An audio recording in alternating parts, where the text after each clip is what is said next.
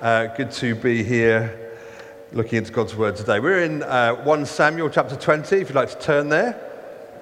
Uh, we're continuing our studies in the life of David. Uh, so, David was uh, maybe the greatest, thank you very much, was maybe the greatest king, uh, besides Jesus, of course, that Israel ever knew.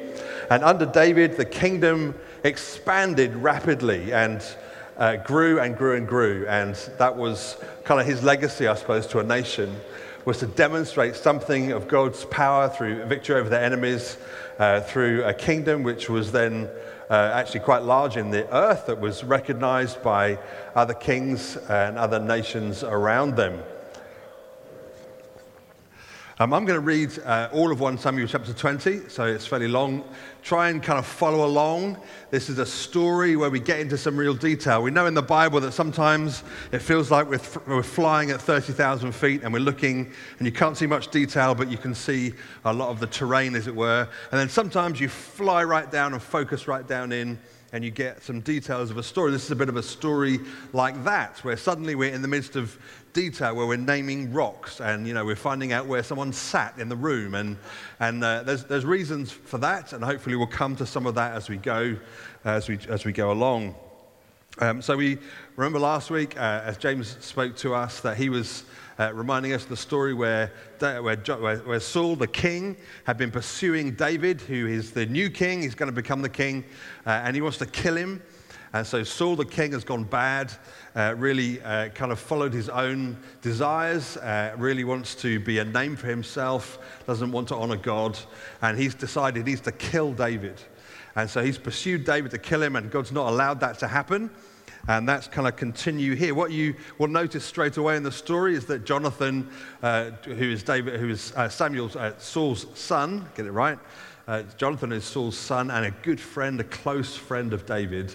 Doesn't seem to have been in the room up to this point because, uh, with all that's happening, with, with Saul trying to pursue David to kill him, Jonathan doesn't seem to understand or doesn't seem to have caught on that that's happening. And so you see that straight off in the story.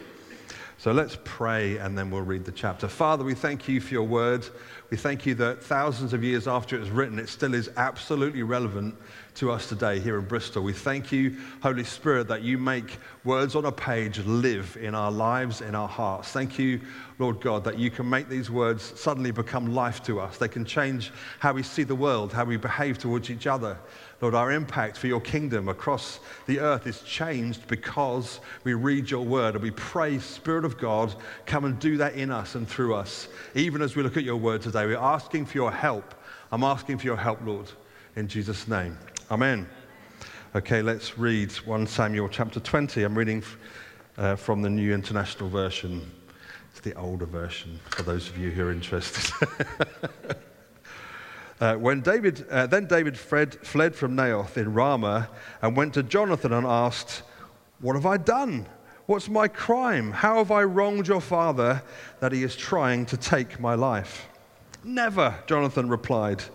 You're not going to die. Look, my father doesn't do anything great or small without confiding in me. Why would he hide this from me? It's not so. But David took an oath and said, probably mean he, swore a bit, it t- took an oath and said, Your father knows very well that I found favor in your eyes. And he said to himself, Jonathan must not know this, or he will be grieved. Yet, surely as the Lord lives and as you live, there is only a step between me and death. Jonathan said to David, Whatever you want me to do, I'll do for you. So David said, Look, tomorrow is the new moon festival. I'm supposed to dine with the king. But let me go and hide in the field until uh, the evening of the day after tomorrow. If your father misses me at all, tell him, David earnestly asked my permission to hurry to Bethlehem, his hometown, because an annual sacrifice is being made there for his whole clan.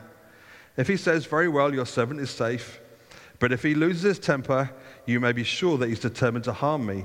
As for you, show kindness to your servant. Please note the number of times in the passage that kindness or loving kindness was requested. Just take note of that.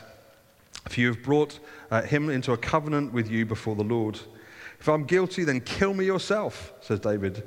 Uh, why hand me over to your father? Never, Jonathan said. If I have the least inkling that my father is determined to harm you, wouldn't I tell you? David, David asked, Who will tell me if your father answers you harshly? Come, Jonathan said, let's go to the field. So they went there together. So the scene changes. They've been together in uh, this building, it's on the courtyard, and now they're off into a field. And so, kind of, light comes on on the new scene, and David and Jonathan are in the field together. And then Jonathan said to David, By the Lord the God of Israel, I will surely sound out my father by this time the day after tomorrow. If he is favorably disposed towards you, uh, will I not send you word and let you know? But if my father is inclined to harm you, may the Lord deal, deal with me, be it ever so severely, if I don't let you know and send you away safely. May the Lord be with you, even as he's been with my father. But show me unfailing kindness, there it is again, like that of the Lord, as long as I live, so that I may not be killed. And do not ever cut off your kindness to my family, not even when the Lord has cut off every one of David's enemies from the face of the earth. So Jonathan made a covenant with the house of David, saying, May the Lord call David's enemies to account. And Jonathan and David reaffirmed uh, his oath for each other. Uh, uh, uh, uh no, sorry. And David and Jonathan reaffirmed the oath out of love for him because he loved him as he loved himself. Then Jonathan said to David, Tomorrow is the new moon festival. You will be missed because your seat will be empty. The day after tomorrow, toward the evening, go to the place where you hid when this trouble began and wait by the stone of Ezel. There you go, named a stone for you. It's always good to have a, a stone with a name, isn't it? I will shoot three arrows to the side of it as though I was shooting at a target. Then I will send a boy and say, Go find the arrows. If I say to him, Look, the arrows are on this side, uh, bring them here then come, because as surely as the Lord lives, you are safe. You're in no danger. danger. But if I say to the boy, Look, the arrows are beyond me, then you must go because the Lord has sent you away. Uh, and about the matter you and I discussed, remember the Lord is witness between you and me forever. So David hid in the field, and when the new moon festival came, the king sat down to eat. He sat in his customary place by the wall. There you go, he sat by the wall. You know, if you're making up a story, like this, you wouldn't name stones and say, like, he sat by the wall over there. You just say he sat. And so when you, what you realize here, what we're being taught here as we read this, is this is, this is something that actually happened. Someone saw this happen and they said, well, he sat by the wall. We'd never know why, but we do know that that's what happened. And that's because someone saw these things happening. This is not how it would read if you kind of made this stuff up or it was a legend. These are events that really happened. And that's where we are flying in, focusing down in tight into the details. So he sat in his customary place by the wall. Jonathan sat opposite him, and Abner sat next to Saul. But David's place was empty. Saul said nothing that day, for he thought something must have happened to David to make him ceremonially unclean. Surely he's unclean. But the next day, the second day of the month, David's place was empty again. And Saul said to his son Jonathan, Why hasn't the son of Jesse come to the meal, either yesterday or today? Jonathan answered, David earnestly asked me for permission to go to Bethlehem. He said, Let me go because my family is observing a sacrifice in the town, and my brother has, has ordered me to be there. If I found favor in your eyes, let me go and see my brothers. That's why I had not come to the table, uh, to the king's table. Saul's anger flared up at Jonathan, and he said, You son of a perverse and rebellious woman. That's, that's the Bible sanitizing what he actually said, by the way. but anyway, that's what it says. You son of a perverse and rebellious woman. Don't I know that you've sided with the son of Jesse, not even David? Are you this son of Jesse uh, to your own shame, to the shame of your mother who bore you? As long as the son of Jesse lives on this earth, neither you nor your kingdom will be established. Now send and bring him here to me. He must die. Just note here, remember right back at the beginning, we said that Israel asked for a king like, a, like the kings around them. Now, you see, that's what they got. So he's saying, look, all the kings around them, if someone succeeded them to a throne from a different family, you'd go through the nation and kill everyone connected with that old family, every friend, every relative, so there could be no claim to the throne. And of course, that wouldn't, that's never going to be God's way. But here you see that being enacted by Saul. Now, Saul really is the embodiment of the king born from that jealous kind of wanting that they had. They looked at those other kings around and said, We want kings like that, God. And this is the king that they got. They got exactly what they asked for when they asked out of that jealous desire to be like those other nations. Pick it up. Why should, he, why should he be put to death? What's he done? Jonathan said to his father. But Saul hurled his spear at him, and Jonathan knew that his father intended to kill David. Jonathan got up from the table in fierce anger. That second day of the month, he didn't eat because he was grieved at his father's shameful treatment of David. In the morning, Jonathan went to the field for his meeting with David. He had a small boy with him, and he said to the boy, Run and find the arrows I shoot. As the boy ran, he shot the arrows beyond him. The kind of health and safety probably didn't count for much here. Can you imagine, you know, doing the kind of plan here? I'm going to send the boy first, and then I'll shoot the arrows. so anyway, whatever plan they had, I'm not sure that it would have worked. Anyway, so David, so the little boy ran. As, I, as the boy ran, he shot the arrows beyond him. The boy came to the place where Jonathan's arrows had fallen. Jonathan called out after him, Isn't the arrow beyond you? And he shouted, Hurry, go quickly, don't stop. Of course, he was really calling to David. The boy picked up the arrow and returned to his master. The boy knew nothing at all of this, only David and Jonathan knew. Then David gave his weapons to the boy and said, Go, carry them back to town. After the boy had gone, David got up from his south side of the stone and bowed down before Jonathan three times with his face to the ground. They kissed each other and they wept together, but David wept the most. Jonathan David said, Go to the, go in, uh, Jonathan said to David, Go in peace. For I have sworn friendship with each other in the name of the Lord, saying, The Lord is witness between you and me, and between your descendants and my descendants forever. Then David uh, left, and Jonathan went back to the town so, what you see here, of course, is this story, and you see kind of two guys making a plan together that then didn't really happen because they, they met anyway. So, they'd made a plan because they didn't know if they'd be able to meet again, and then they did meet again. And, and you kind of think, well, so what's happening here? What on earth is going on? Uh, and what you have to do with, with the Bible sometimes, and particularly with the Old Testament story, is you do have to, you have to kind of back out a bit and say, now, what is the big picture here? What's happening in the big story of God right now? Where are we in the story? We know, for instance, that the Bible is a story about Jesus. It's about how Jesus came to be our Messiah, to be our Savior. That's what the story is. So, where are we in that story? And here we see David, the descendant who was the the descendant of, Jesus was a descendant of David, we see him, uh, his life is in peril. The whole, the whole kind of story of Scripture comes down to this moment. There's two friends meeting in a field. That's what's happening right now. And for them, it's just about their friendship. But actually, the big story is God is bringing Jesus to us. That's what's actually happening here. We need to bear that in mind as we see the details of someone's life unfold. It seems like, well, they just get some arrows and go in a field, this stone's named this, and someone sits by a wall. And actually, God is bringing about something of his kingdom purposes. Because David was an ancestor, of course, of Jesus. And so through David would come Jesus. We heard that David, although it wasn't true, he said, I've got to go to Bethlehem. And Jesus, of course, was born out of Bethlehem because he was in the line of David. So that's the big picture here. And we know that because we get to read the end of the story, and we know the story really well, at least most of us would know it uh, fairly well. And of course, we don't know the story of our own lives. And so when we read passages like this, and we see how these guys behave towards each other, we can extrapolate something of our own lives. We don't know the end of our story, but we do know how to behave we don't know the right attitudes to take. We do know what's godly at any given moment. What's right? What would God do? What's the, what does the kingdom of God say about this thing? We know that. And then what we see, amazingly, we see the results of people behaving in particular ways play out over time. And we see that in Scripture. And it gives us faith for our own lives.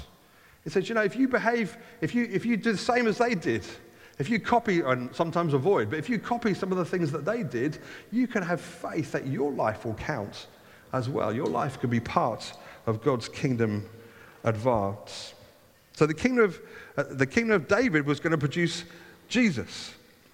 And this is sealed in God's sovereign purpose. It's going to happen. It's promised. It's, it's happening. It's coming down through the ages towards them. God has actioned it from heaven. This is how it's going to be says God. But listen, it doesn't just happen. It doesn't just happen. Sometimes people say things like this, and if you've been a Christian for a while, you might hear this oh, just let go and let God. Oh, just let it, God will just do it.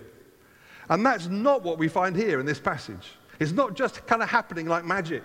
People have to do things, people are involved in the story. And that's the amazing thing about how God works is he uses us to be part of his story. Actually, the things that David and Jonathan are going to do in, in, in this passage are critical to Jesus appearing. For instance, if David's life is lost, then the story changes dramatically. We wouldn't have the story that we now have. Now, maybe God could do something different, but actually, God is working out his purposes through the faithfulness, through the steadfast love, and through the simple obedience of these people in this story. And you can do that too. And God will work out his purposes in you as he does in these people. So there's just these three things which I've mentioned that we want to look at fairly simply and quickly, really, today. There's loving kindness as part of God's kingdom advance. There's faithfulness happening here in the story and then there's simple obedience. Just those three things to look at. To see that there are, there are cosmic things afoot, and yet there are very simple, simple kingdom attitudes being enacted here in the story. So let's first look at loving kindness. What does loving kindness mean? Well, it's more than just kind of friendliness. Actually, biblically, it means something quite deep. It has to do with, uh, with loyalty and devotion and covenant faithfulness. That covenant promise, which is a serious promise, a sober promise made before God, made before men and women, something like a, a marriage vow, serious thing. And God's loving kindness is like that to us. We'll read some scriptures later which tell us about that. But we see that enacted through, particularly in Jonathan, but in David as well. They're requesting it from each other. They know the importance of loving kindness in these moments. And Scripture is there to uh, kind of tell us, to inform us that's how we need to behave towards each other. So, what is loving kindness? Well, it's something of that deep devotion. And we'll look at five things that give us something of what loving kindness actually, actually is. When we were, uh, lived in South Africa, when, we, when our children were very young, and we didn't have enough money to go on holiday anywhere, and we were, we were really needing a break somewhere, and uh, a pastor from a different church, a guy called Jeff Kidwell, one or two of you might know, they had a timeshare. We had no idea they had this, and they heard uh, that we, we could have done with some help, I don't know how, um, and they offered it to us. And so they gave up some of their own holiday, some of their own money, uh, time they would have had away together as a family, and they gave us a holiday, which was just amazing. We weren't expecting it, uh, but it was incredible act of loving kindness towards us. Uh, in, one, in one sense, a very simple thing, but it made a big difference to us as a family. And we still have memories, um, I don't know, 25 or 20 years later or something, of, of something of God's care for us expressed through people acting in kingdom ways towards us. That was a small example, uh, but something, uh, just not everything that loving kindness is, but just one little personal story there. So, the first thing we see in terms of loving kindness in Jonathan is we see some sacrificial restraint or preferring David over himself in this moment. You see, Jonathan, if Jonathan gives David up, he gets to be king. Jonathan, uh, David's hiding in a field right now. He could just send the troops in and never see him again. It could have all been done in secret. It could have just been over. Jonathan gets the throne, gets the glory, gets all the wealth, all the, gets everything. The kingdom is his. It's his by right. He's son of the king. And in order for God's story to be enacted, he has to keep his word. He has to enact that sacrificial preferring of David over himself. He's got to give up on himself. We saw him do that earlier in the chapter when he gave David his tunic and his sword and his belt. We saw that already happen, didn't we? He was giving up something of himself for his friend. It was a sacrificial act. Loving kindness is a bit, is a bit like that. It has something of that about it, of preferring others over yourself. That's what Jesus was like in, in that Philippians passage that we often quote. He didn't consider equality with God something to be grasped. It was like he didn't want to make much of who he was. Yeah, I'm God. You better bow down to me. Instead, he made himself nothing. This was God showing us how to behave. And Jonathan here, even before that was, thousands of years before that was written, sees something of that in the heart of God and enacts it in his relationship with David. The second thing we see is we see trust under pressure. Where there's kingdom advance, there is also pressure. Uh, we're gonna, we do stuff as a church outside of this meeting, and, and some of it's quite hard work. And actually, when we decide we're going to plan and do other things in the city, it costs us money, it costs us time. There are tensions, and you know, people get tired. There is pressure that comes on people. And that's always true under king, in, in Kingdom Advance. It's true here in this story. The kingdom is about to take a big leap forward in the next few chapters and there's massive pressure. Can they trust each other when the pressure's on. It's easy to trust each other when all is fine, isn't it? That's easy. When the pressure comes, when it's actually, uh, I've got to trust you now.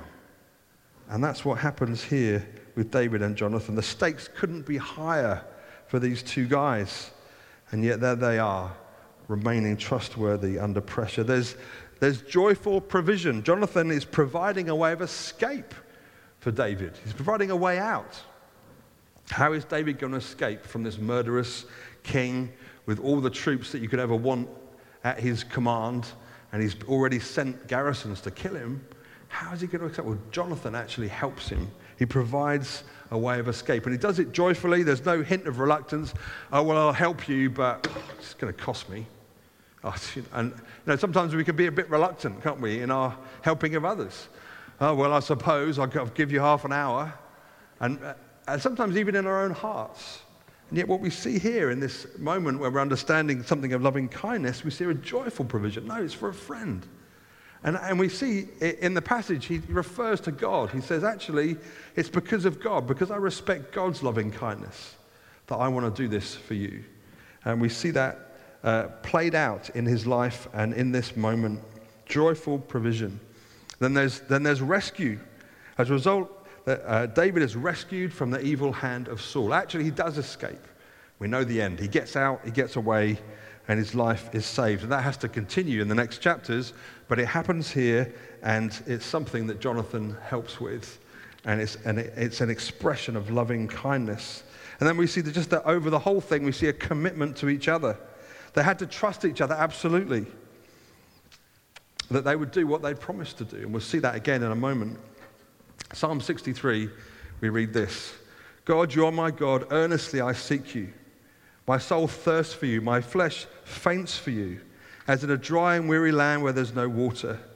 So I've looked on you in your sanctuary. Behold your power and glory, because of your because your loving kindness is better than life. My lips will praise you. David knew it was something in God's heart. This is who God is.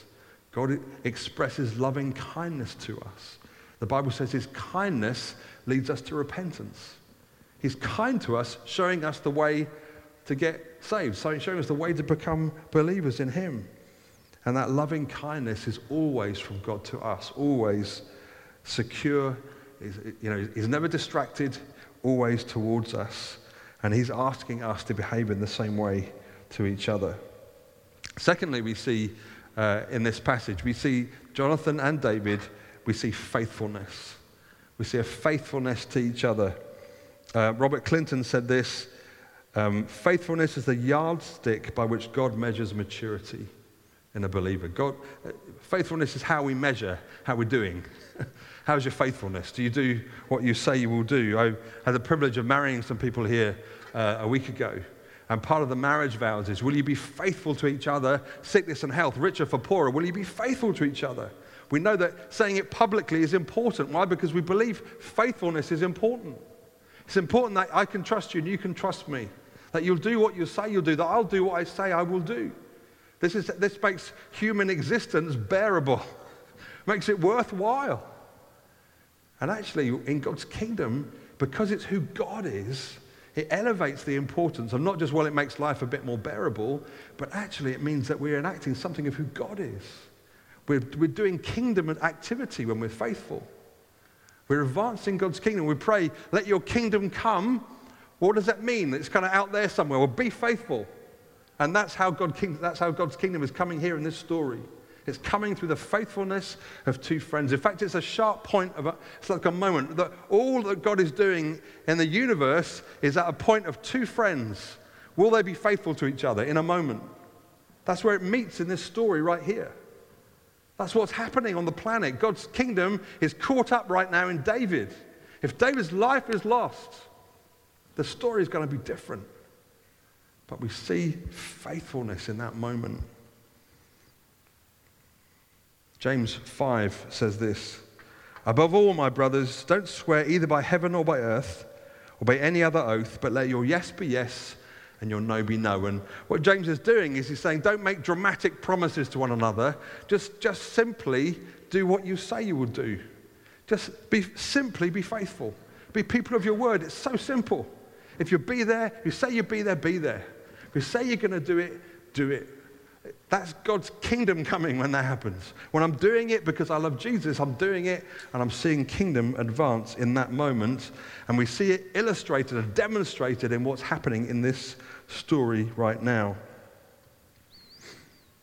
People sometimes in our culture, particularly, and I, I know I've experienced it, I'm sure you have, we live with a sense of, is there a better deal out there? And we kind of, it's almost like we're, we're talking to someone and we're looking over their shoulder, see if there's, is there a better deal? You know, is there someone more interesting for me to talk to? I know it's a bit embarrassing, but it happens. I'm sure it's happened to you. I know it's happened to me many times. Is there a better option, a more compelling offer, an easier ride? I'm looking, always kind of hedging my bets. I'm sure you've heard the phrase, the grass is greener. Oh, the grass is always greener on the other side. Our, our neighbours, actually, their grass is greener than ours. but I'll tell you why, and I'll tell you how grass gets greener. Some of you might be familiar with this. Grass isn't greener because I go and live next door. Grass is greener when I get my hands dirty and I get down in the dirt. That's how grass gets greener, isn't it? I go and work in the garden. That's what makes it a better garden.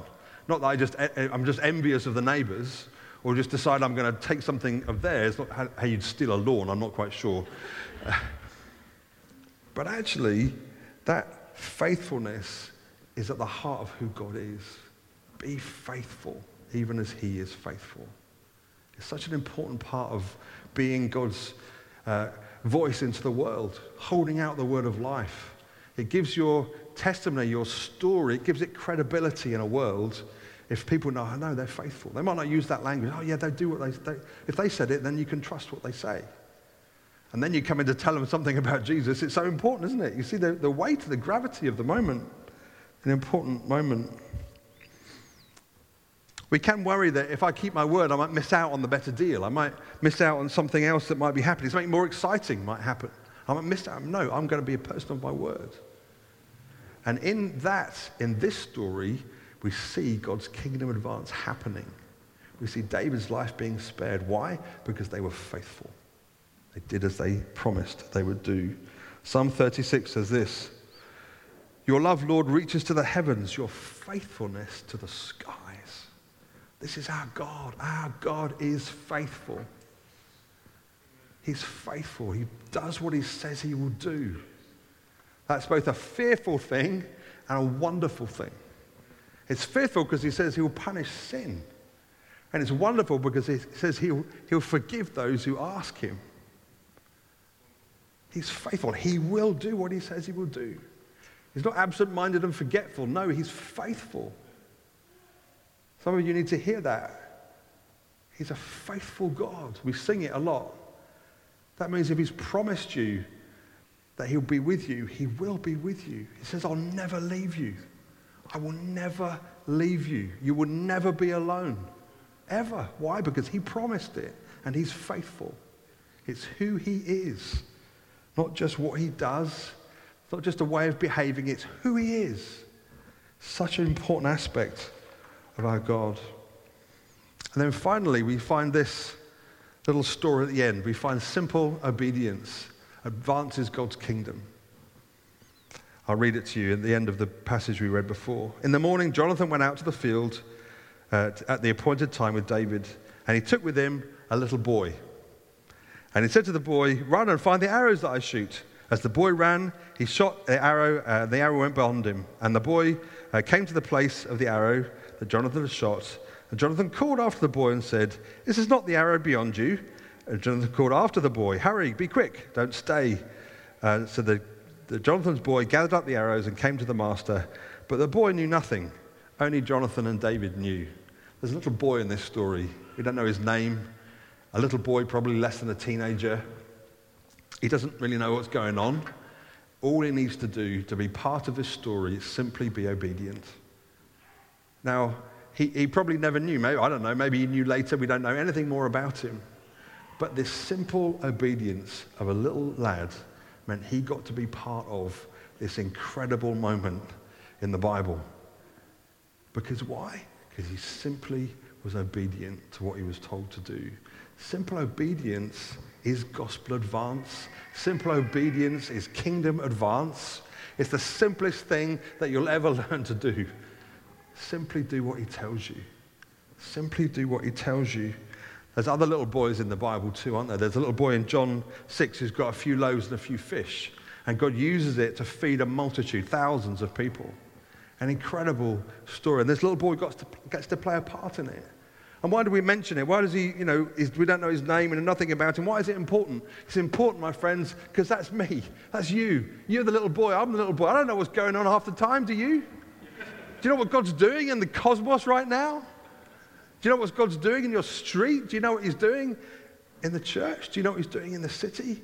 We know He wants people saved. we know the simple things, but we don't know all the details. And this boy had no idea the cosmic significance of what he was taking part in. He didn't know. But what he did know is, I just need to be obedient. Just, just be obedient. I get to play a part in it. Maybe one day when he got to glory, when he got to stand before God, he'd say, Oh my goodness, I played a part in this kingdom advance moment. I had no idea. That is you, brothers and sisters. It's me. I'm the, little, I'm the little nameless lad in the story, and so are you. But you still get to play a part in these cosmic moments of God moving heaven and earth to bring about his kingdom, to glorify Jesus in all the earth. How? Simply be obedient. Do as Mary said once whatever he tells you. At the wedding at Cana, it's the simplest thing. Do whatever he tells you, and you get to be a part of God's incredible kingdom coming. So, those three things, it's a very simple message. It's not complicated. It's not, you know, it's not kind of technical theology. It's loving kindness, it's faithfulness, and simple obedience, and God's kingdom comes. God's kingdom comes. And this is a huge moment. You'd imagine that there needs to be more battles going on, surely, or some demons cast out, maybe, or something more dramatic.